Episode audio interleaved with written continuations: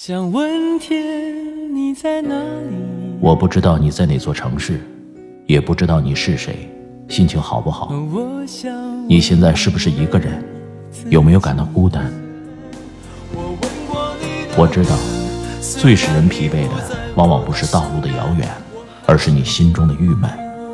希望这个声音可以温暖你耳边的每个夜晚。我是拿铁，二零一七年，让我们听到更多精彩。会员招募中，个人微信拿铁味道拼音字头二零一六。城市的夜晚，听见花开。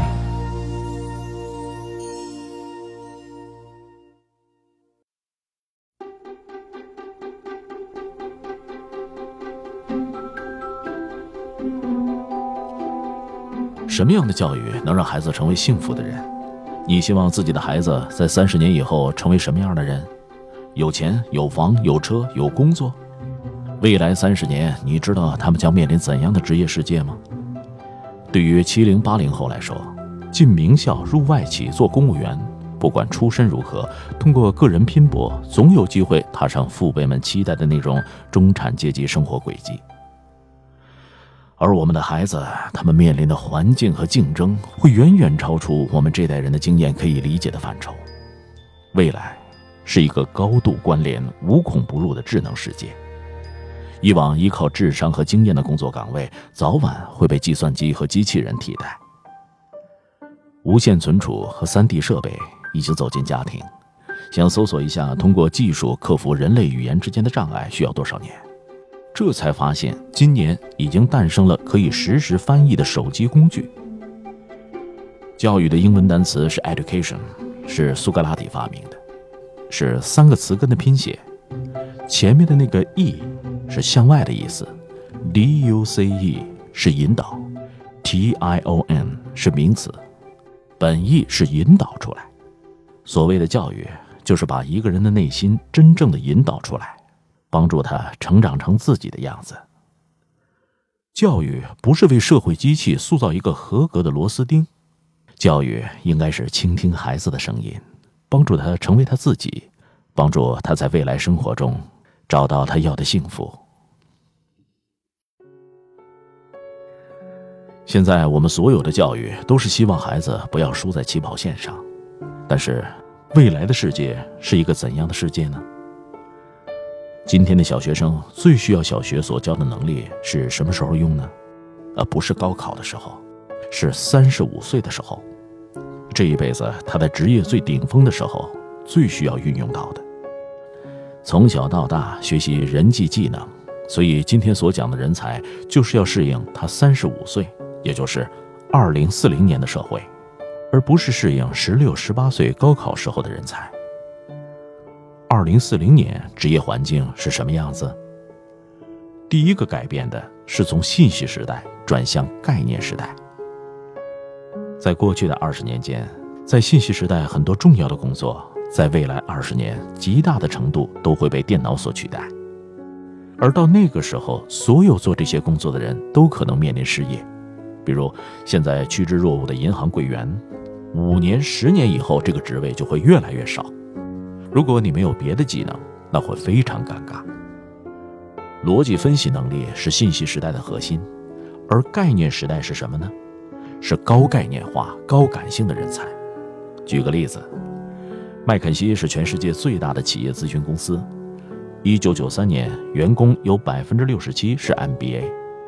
二零零三年，这个比例已经下降到了百分之四十一。现在十年过去了，还在继续往下降。那是什么人填补了麦肯锡这些头脑一流的 MBA 呢？是麦肯锡增加了很多 MFA，也就是。艺术硕士，麦肯锡意识到，他们的调查报告必须要用艺术的方法来表达，于是很多的 MFA 慢慢替掉了 MBA。更加好玩的是，有几个公司最近几年很火，你像苹果，苹果靠什么呢？靠程序员、靠工程师吗？不，不是，靠的是好的理念。你看，是不是靠概念取胜呢？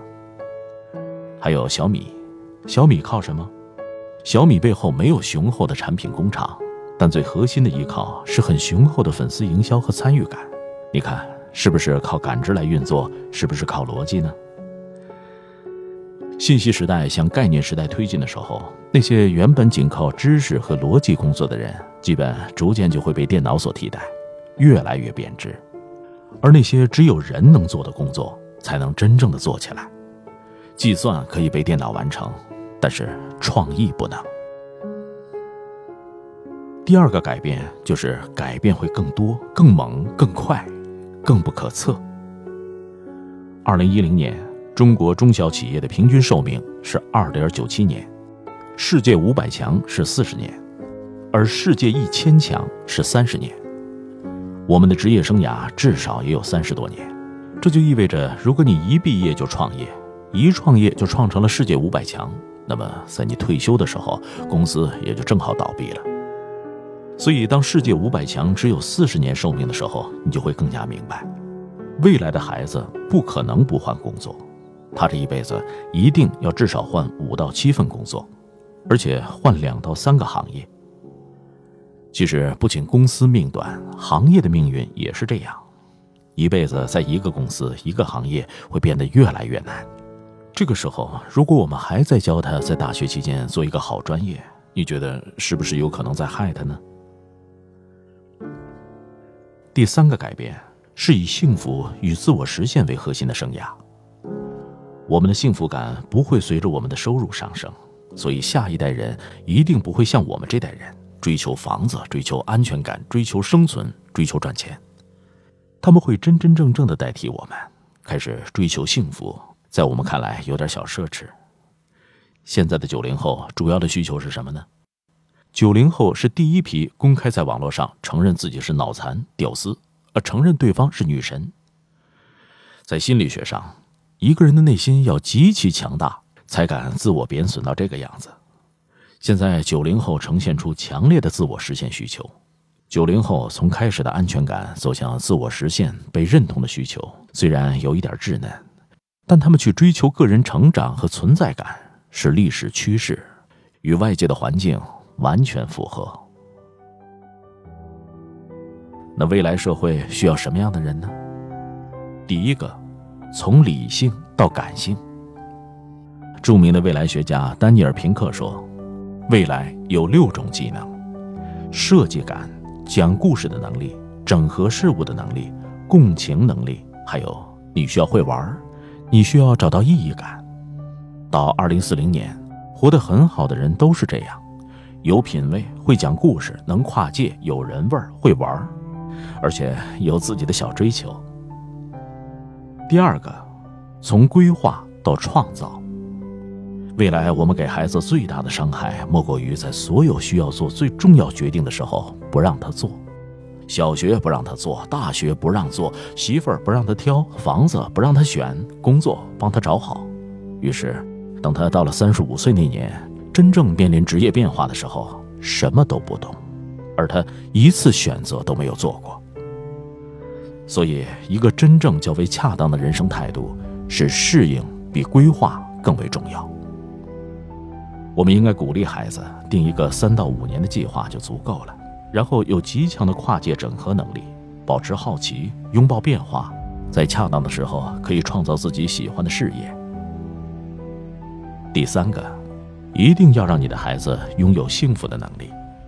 在一个不是每个人都能成功的世界里，一定要让你的孩子。拥有幸福的能力，这是第二遍说了。所谓幸福，就是有意义的快乐。爱因斯坦成功的创造了一个能发挥自己优势的工作方法。有些人可以把兴趣变成自己的热爱，还有些人找到工作背后的意义感。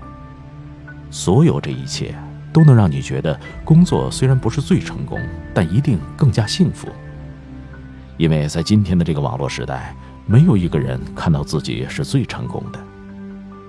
未来是一个高度关联、无孔不入的智能世界，与你与我们的后代会玩，都是很重要的能力。